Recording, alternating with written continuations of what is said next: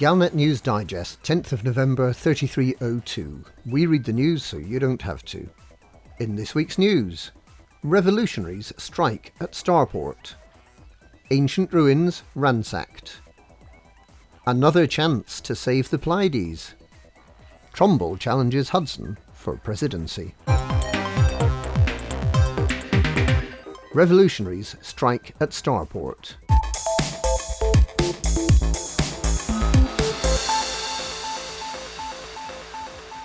A number of fatalities have been reported after Wright City in the Ely system was targeted by anarchist group Revolutionary Incorporated. The revolutionaries are believed to have used large quantities of the highly toxic pesticide, Toxandji Virocide, in an attack that left at least a dozen people dead and many hundreds more severely injured. The starport has been closed until further notice. Attempts to find the perpetrators of this hideous act and those who helped them by smuggling in huge quantities of toxic chemicals, have so far been unsuccessful. It's believed that the authorities may use the lure of collecting a financial reward to entice the guilty parties into a trap. Ancient ruins ransacked.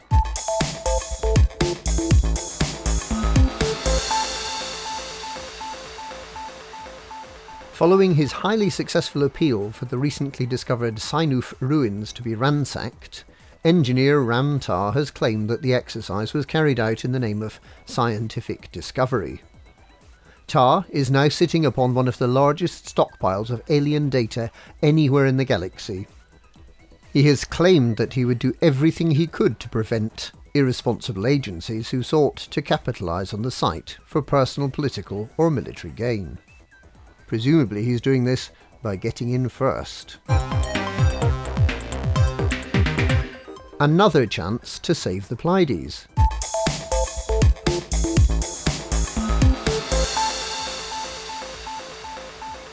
Two weeks ago, the Federation established a foothold in the Maia system.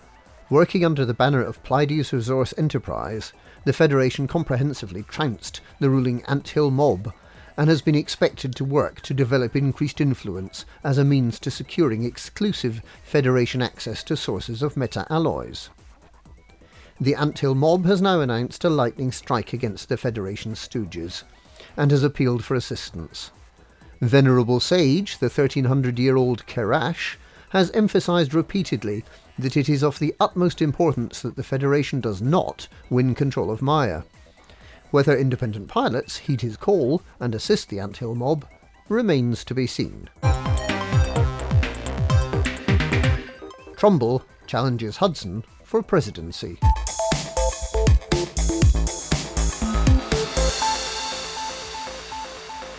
The Federation has stated categorically that a Trumbull will not be allowed to challenge President Zachary Hudson for the position of President of the Galactic Federation. The bright orange Trumbull, who likes to be known as Donald, is believed to be the first extraterrestrial to have attempted to become leader of the Free Galaxy.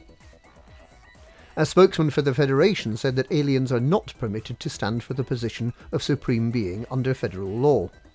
He emphasized that he was confident the voters of the galaxy would in any case be highly unlikely to vote for something that looked like a Whatsit. And that's this week's Galnet News. We read the Galnet News so you don't have to.